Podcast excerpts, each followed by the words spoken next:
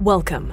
You're listening to the Malcontent News Russia Ukraine War podcast, the show that cuts through the fog of war and updates you about the ongoing conflict in Ukraine. With your host, Linnea Hubbard. Don't forget to like, comment, and subscribe on Apple Podcasts, Spotify, and Google Podcasts. I'm Linnea Hubbard, and today is Thursday, September 8th, 2022. It's been 3,115 days since Russia occupied Crimea on February 27, 2014, and 196 days since the large scale invasion of Ukraine began. Today's podcast looks at what happened yesterday in the Russia Ukraine war.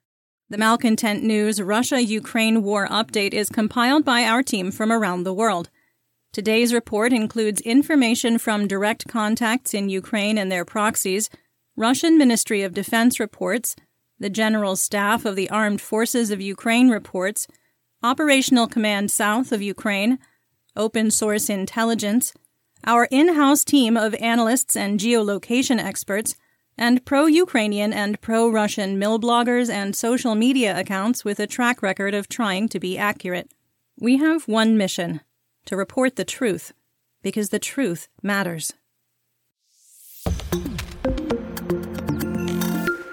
Let's start with our assessment of the current status of the war.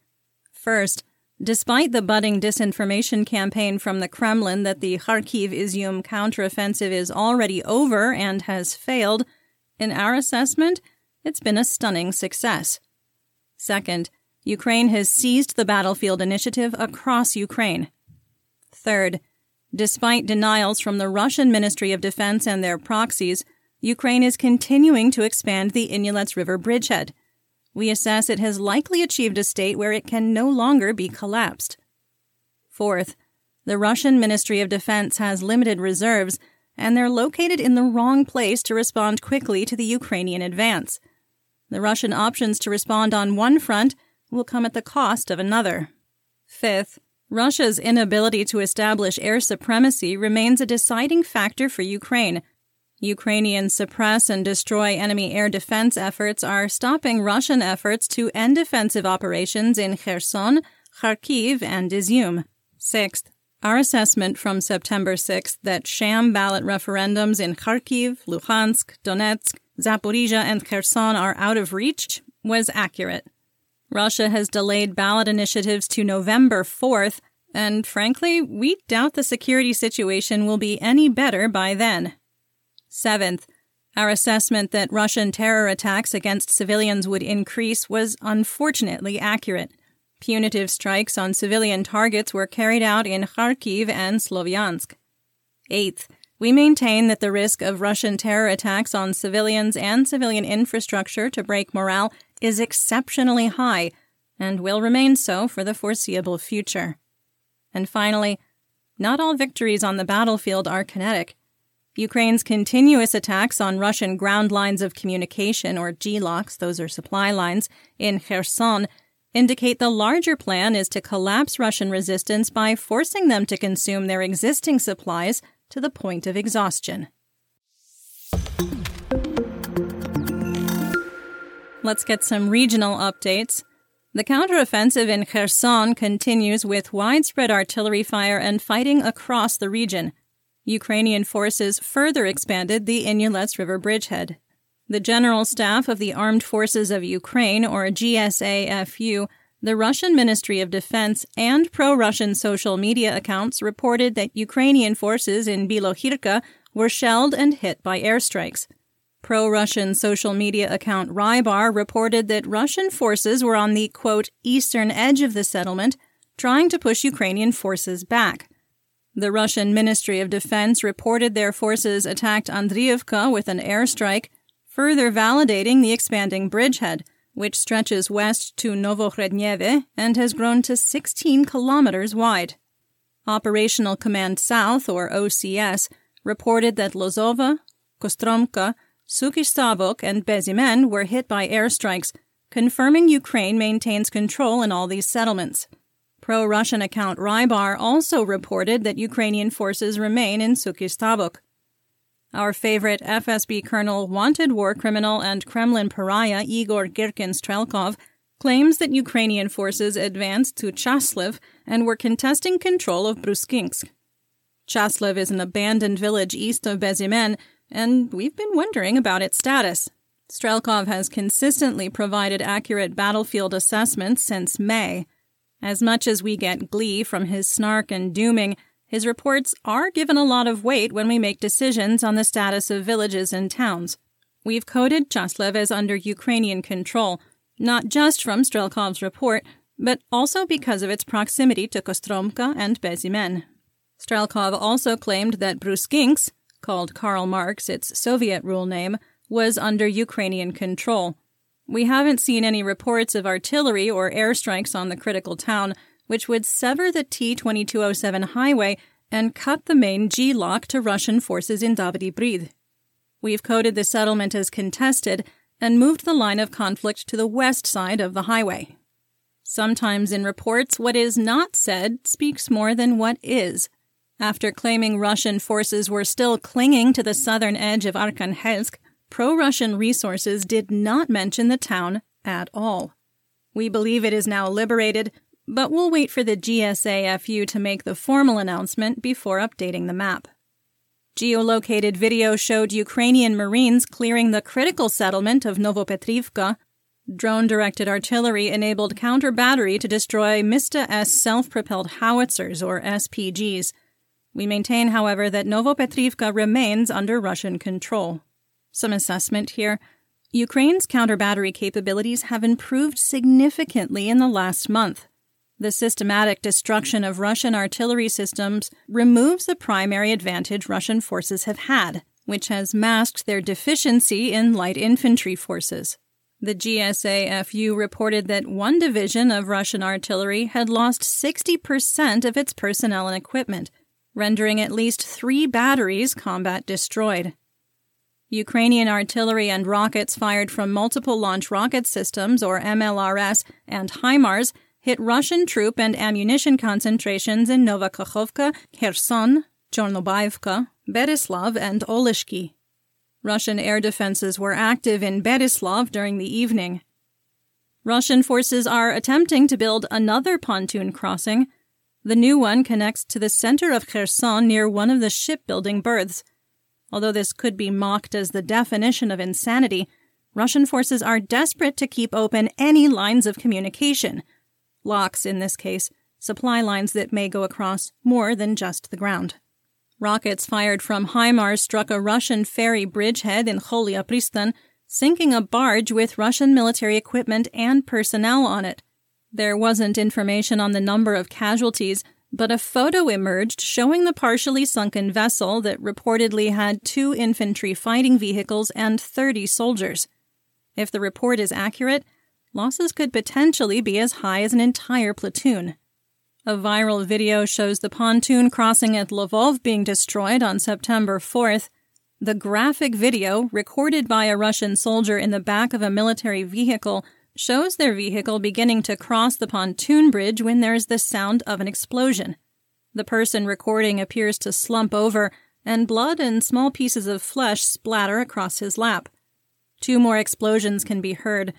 The video then shows him screaming in pain, hyperventilating, and clutching the side of his head, propped up against the side of a truck. As he moves the camera around, it pans across a scene of many severely wounded Russian soldiers lying across the pontoon deck. The video is obviously not suitable for work nor for children, and viewer discretion is advised. If you want to watch it, the link is in our full situation report on Patreon. The Ukrainian Air Force executed 13 airstrikes on Russian targets, while the Ukrainian armed forces supported 370 fire missions that's artillery, rocket, and missile strikes. The number of airstrikes recorded by the Russian Air Force was also low compared to earlier in the week, and there were reports through open source intelligence that parts of Kherson were shrouded in fog during the morning hours. We can't verify if those reports are accurate. Mykolaiv continues to be fired on by rockets from MLRS and occasional airstrikes, but intense missile strikes have stopped since the Ukrainian counteroffensive started. Our assessment in Kharkiv and Mykolaiv is unchanged from September 5th. You can find it on Monday's episode around minute 3. Let's move on to Dnipropetrovsk and northern Zaporizhia. In yesterday's situation report, we outlined the findings and recommendations from the International Atomic Energy Agency, or IAEA, to protect the Zaporizhia nuclear power plant. That's the ZNPP. To provide some additional analysis, the carefully worded report was a condemnation of Russia's actions at the power plant, the treatment of the staff, and using the facility as a military base. Russian President Vladimir Putin dismissed the findings and condemned the report as a Western influenced attack on the Russian Federation, saying in an interview, quote, They are, of course, under pressure from the United States and Europe and cannot directly say that the shelling comes from Ukraine, but these are obvious things. Putin confirmed that members of the Rosgvardia are within the plant. That's the military force that reports directly to Putin. The IAEA's role and the investigation were not to determine which belligerent was shelling the plant. The organization was very transparent that they do not have the expertise or charter to assess battle damage and potential war crimes. The IAEA reported that ZNPP was shelled again, damaging the backup power line and the nearby Zaporizhia thermal power plant. ZNPP has been operating in what's called island mode for two days, using the power of Reactor 6 to run the plant and maintain cooling and water circulation on the other five reactors. Island mode is not sustainable long term.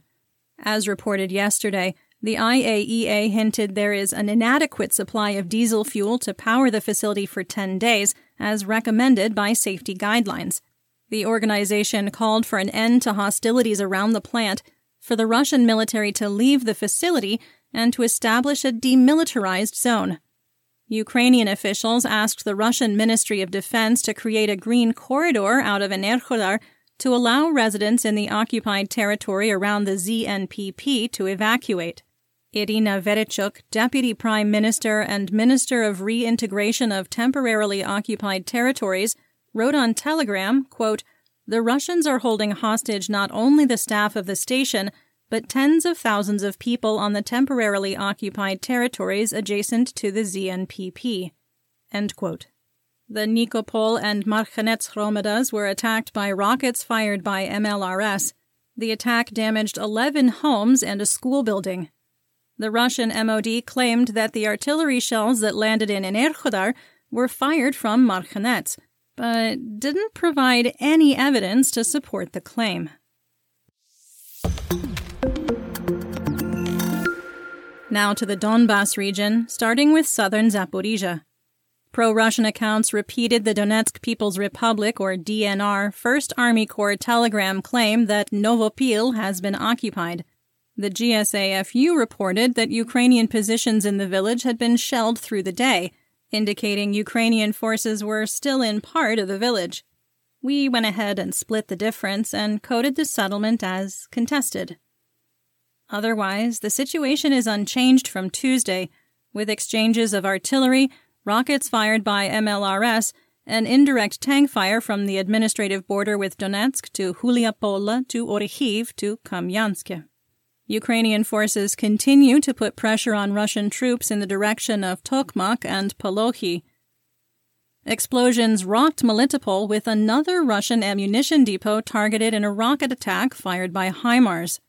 Also in Melitopol, insurgents blew up the headquarters of the United Russia Party, or Edyanaya Rossiya, which was preparing a sham referendum for residents to vote on joining the Russian Federation. Melitopol has been a hotbed of insurgent activity that has gotten increasingly aggressive over the last six weeks. In Russia controlled Tokmak, FSB agents identified Maxim Marinov as an insurgent passing along target information to the Ukrainian armed forces. Agents attempted to arrest Marinov, who was prepared with a grenade. When they arrived to arrest him, Marinov shouted, quote, Glory to Ukraine, killing himself and reportedly two Russian Spetsnaz with the FSB. Some quick assessment here. When an insurgency reaches the point that partisans are prepared to kill themselves, occupiers could need a ratio of one soldier for every 20 civilians to restore order. Russia doesn't have those resources available, and reprisals on the population will only serve to strengthen the insurrection. Fighting was light west of Donetsk while artillery fire intensified. The 1st Army Corps of the DNR may be planning another series of larger attacks, and the artillery barrages are to set conditions. In our assessment, renewed piecemeal advances of platoon to company sized units will be ineffective in changing the battlefield. The GSAFU reported that Russian forces attempted to advance on Optin and Pervomayske, both without success. Russian forces were able to advance in a 3 to 5 block area on the northern edge of Marinka. On August 21st, the DNR controlled up to 75% of the city, but was pushed back to the eastern edge of the Donetsk suburb. Ukraine and Russia have fought positional battles ever since. Volodymyrivka has repeatedly come up in GSAFU reports of being shelled. On August 15th, there were reports that Russian forces captured the town, and we are one of the last groups of analysts to show the settlement under Russian occupation. It is common for both belligerents not to report a change of control when a town doesn't hold tactical or strategic importance. We recoded the settlement as contested. The DNR also claimed Vremivka was captured, and just like Novopil in Zaporizhia, the GSAFU reported Ukrainian positions in the village were shelled through the day. We had coded Neskuchne to the south as contested.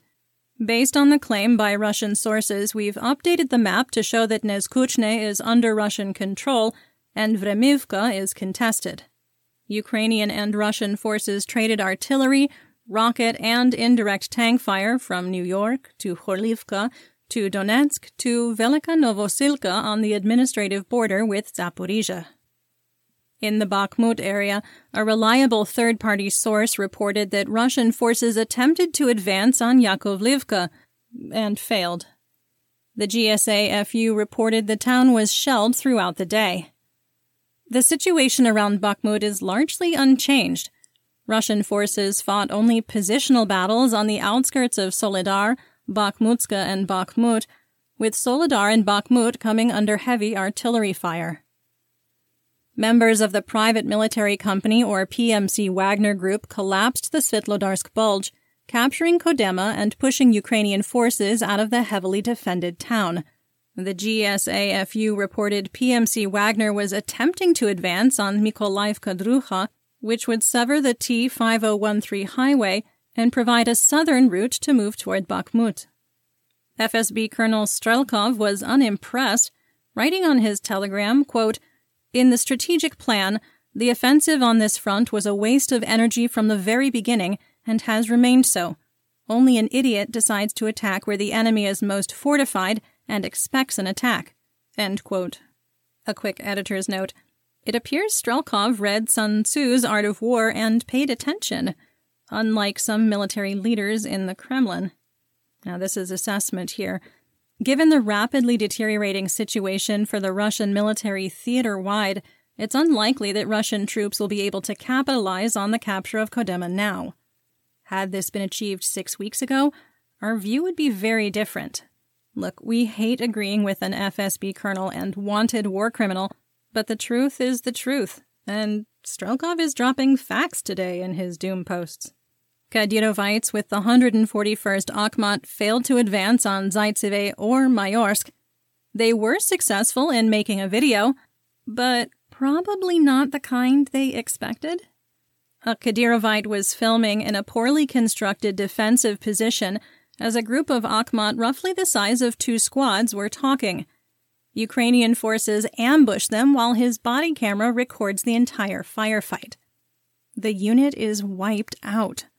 The person recording raises their body, exposing their head above the berm, and a short burst of gunfire rings out. He falls to the ground, with the camera quivering for a few seconds. An editor's note here. If you can stomach watching the graphic video, I recommend that you do it, because it shows the banality of war and what happens most of the time when someone dies in combat. You're there, and then you're not. No, go on without me. No, tell my wife I love her. No comrades to mourn you as bullets fly over their head. This shows war for what it is. The video is, of course, not suitable for work nor for children, and viewer discretion is advised. If you'd like to see it, we do include the link to the video in our full situation report on Patreon. Our assessment here is unchanged from August 25th. To recap, the advance toward Bakhmut has been the most successful offensive since the Russian Ministry of Defense ended the 11 day operational pause on July 16th. Ukraine retreated from Svitlodarsk on May 24th and successfully defended the Vuhlehirska thermal power plant through July 26th. Since capturing the plant, Russian proxy forces, mainly PMC Wagner Group, supported by terrorist elements of the Imperial Legion and Kadyrovites of the 141st Special Motorized Regiment, have advanced all of seven kilometers. It took Russian forces 90 days, accounting for terrain, to advance 12 kilometers from Svitlodarsk. The advance to capture Bakhmut has likely reached its culmination point with Russian combat power exhausted in this region. Before the arrival of HIMARS and improved GLOC interdiction, Russian military leaders would saturate the region with artillery and rocket fire and win an attritional battle. Due to excessive use and deferred maintenance, Russian artillery systems are wearing out. Ammunition supplies are becoming an issue theater wide, although the issue is relative. Even at 40% of the peak daily fire rate in late June, the quantity of artillery fired remains significant and greater than Ukraine's capabilities. A key difference from late June is that Russian artillery firepower is no longer concentrated on a single axis, such as Luhansk. According to data analysis by Ragnar Gudmundsson, the number of settlements targeted by Russian artillery increased from 50 on June 26th to almost 100 on August 12th. So, fewer artillery pieces, fewer shells, spread over a larger area. Russian forces could capture Bakhmut and Soledar before the arrival of Rasputitsa, also known as mud season, but it would require reallocating artillery pieces and military units from other axes. In northeast Donetsk and Luhansk, Russian forces attempted to advance on Hryhorivka and were unsuccessful. Russian troops fired artillery on Siversk and the surrounding towns. They also shelled Ozern, confirming Ukrainian troops were still present, and shelled Spirna, raising the question were Russian forces pushed out? There was a reliable report that Russian troops in Liman were being withdrawn and moving to Pisky Radkivsky northeast of Izium, on the east bank of the Oskil River. There have been reports by Russian sources that the troop presence in Liman was thin and the occupation forces were incapable of supporting the population. Some quick assessment. We don't have enough intelligence to determine if this is a purposeful retreat from Liman and yielding the settlement back to Ukraine, or a panicked response to the collapsing Izium axis. Moving the limited number of Russian forces to Pisky Radkivsky does not put them in a location where they could immediately engage with advancing Ukrainian troops. Our assessment in northeast Donetsk is unchanged from August 18th. To recap, back on August 14th, we assessed there would be continued sporadic fighting in northeast Donetsk, but we did not anticipate renewed significant combat operations. The Second Army Corps of the Luhansk People's Republic, or LNR, is combat ineffective and incapable of carrying out offensive operations even with the support of Russian artillery. The destruction of the command center for the Second Army Corps in Lysychansk and the PMC Wagner Group headquarters in Popasna may have degraded decision making capabilities. We maintain that any additional fighting in this region before mud season will be positional spoiling attacks, and probes. You're listening to the Malcontent News Russia Ukraine War Podcast. Our team of journalists, researchers, and analysts is funded by readers, listeners, and viewers just like you. To support independent journalism, please consider becoming a patron. You can find us on patreon.com at Malcontent News. Moving on to the Kharkiv region, starting with the Izium axis. Ukrainian forces have made absolutely stunning progress north of Izium, liberating 400 square kilometers of territory in a day and are on the brink of capitalizing on the tactical victories. Advancing almost 40 kilometers in 36 hours, Ukraine executed a blitzkrieg across the Kharkiv Oblast. Numerous videos showed destroyed and captured heavy artillery and MLRS batteries across Kharkiv, with their crews killed by small arms fire, indicating that defensive lines had collapsed entirely. The breakthrough happened so fast that Russian artillery units couldn't relocate or evacuate. Most of the equipment appears to have been captured intact and can be pressed into use by Ukrainian forces. Ukraine has moved in five thrusts, masterfully executing combined arms tactics at a multi brigade level, involving armor, infantry, artillery, and Air Force assets. The first thrust was toward Balaklia. Ukrainian troops broke through Verbivka while striking from the south, creating panic. DNR and LNR troops retreated, leaving Russian military police to defend Balaklia. Russian leaders claimed Balaklia was hit by a quote, fist of tanks, representing 15 vehicles. Simply put, Balaklia was plunged into chaos by an armored company, partly because the military police didn't have heavy weapons to counter. Ukrainian forces secured the ammunition depot and its contents in Verbivka and the arsenal in Balaklia. But none of this was the main objective. The second thrust was further north, launched from Prishib. Ukrainian forces flanked Russian positions by capturing Yakovenkov and severing a route of retreat by taking the T 2210 highway.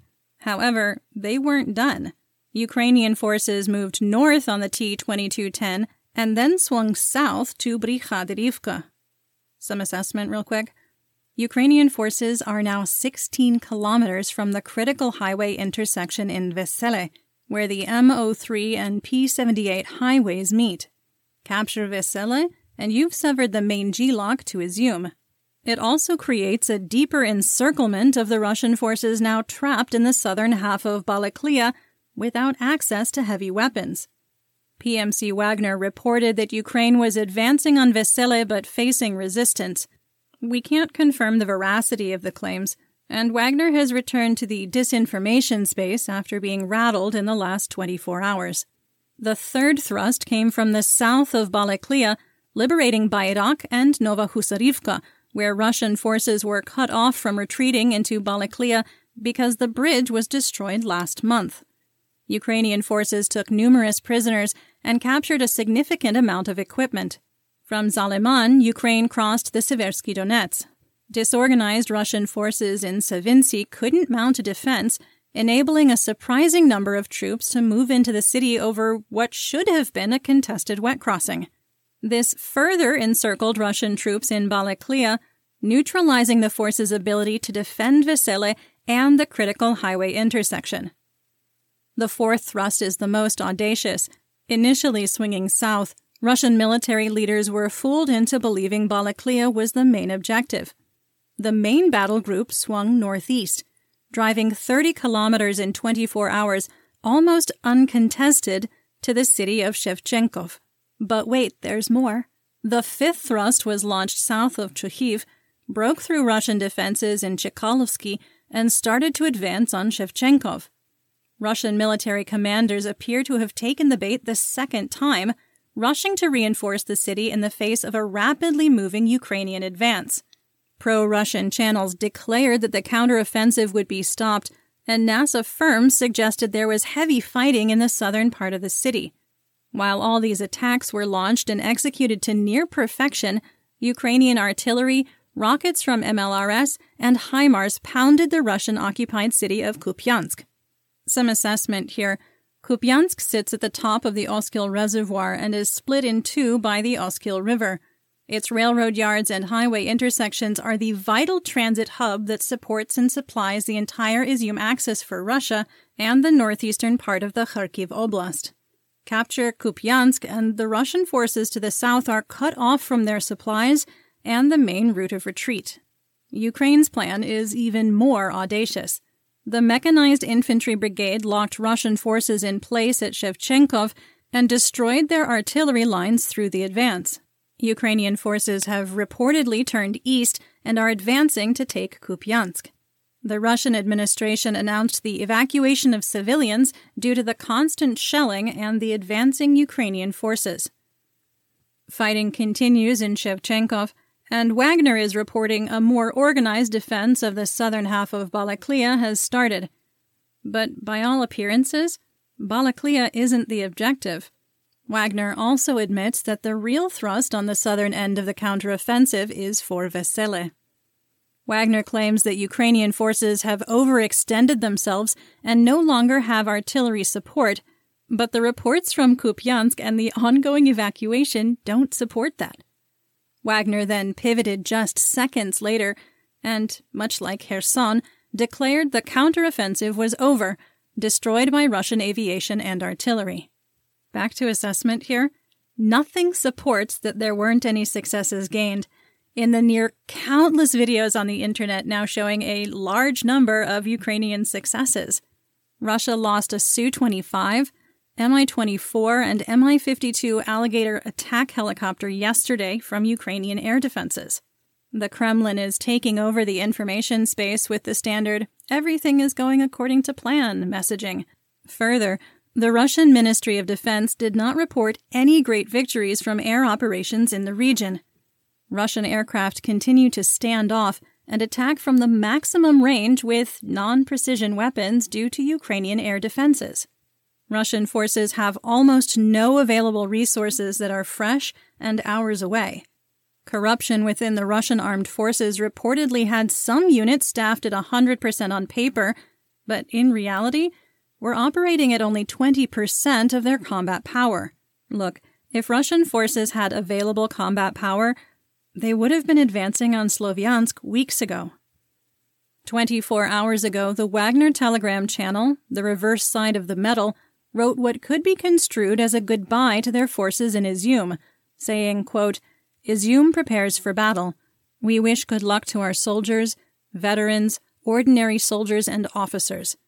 The enemy is preparing a strike not only from the north, but also from the south. In the area of Dolina, reserves, and by that they mean Ukrainian reserves, are accumulating, and the enemy is deploying tanks in attacking formations. Okay, more assessment. Will the real offensive please stand up? We'll know in another 48 to 72 hours, but Wagner's latest, quote, report appears to be a Kremlin directed disinformation campaign. Interesting that after declaring all according to plan, Wagner wrote what could be described as a telegram storm. Quote, I hope that the heroes who slipped on Kamaz trucks to Balaklia have already been presented for the award. Reinforcements slipping onto evacuation trucks flowing into Balaklia to help with the last stand, who deserve a, quote, victory Glock that generals get, end quote, doesn't sound like all is well to us. In northern Kharkiv, Russian forces launched attacks on Pitomnik and Ruski Tushki north of the city. Neither attack was successful. There were Russian missile attacks on Kharkiv, and there's more information on that in the War Crimes and Human Rights segment. Our assessment in Kharkiv is unchanged from August 12th. To recap, our assessment that Russian forces were testing the capabilities of the Ukrainian Territorial Guard taking over the defense of Izium was correct. Positional fighting, reconnaissance, and probing for weaknesses will continue to occur. To the north, in the Chernihiv and Sumy region, Dmitro Zhivitsky, Sumy Oblast administrative and military governor, reported only the Hromada of Esman was shelled, with 17 mortars fired from Russia.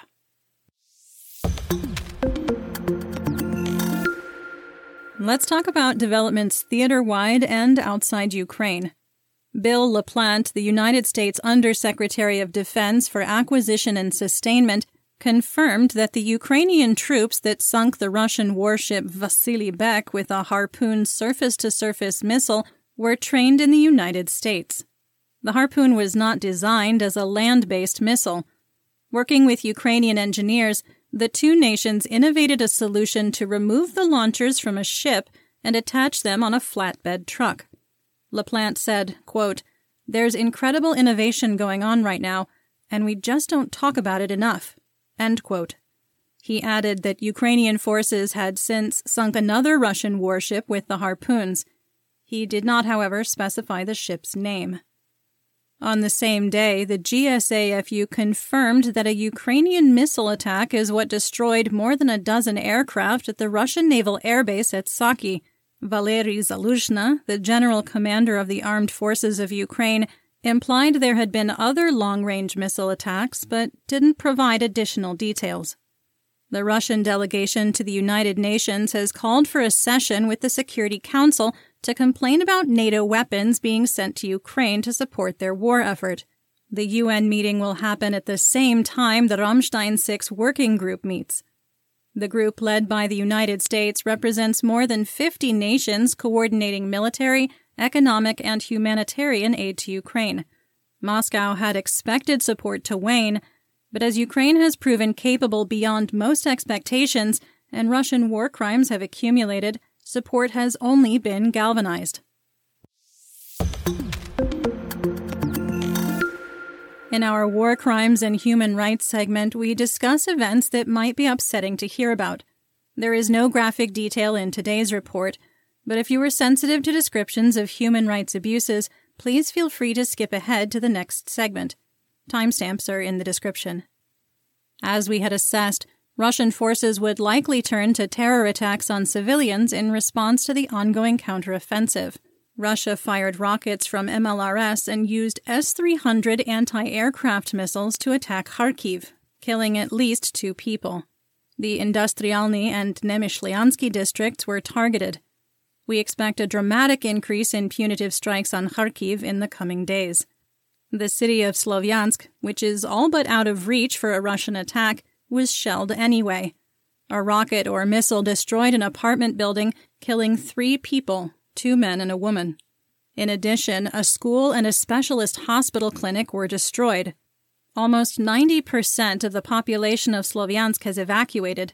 The remaining people are critical infrastructure workers for fire, water, and electricity, the poor, the sick, and the elderly.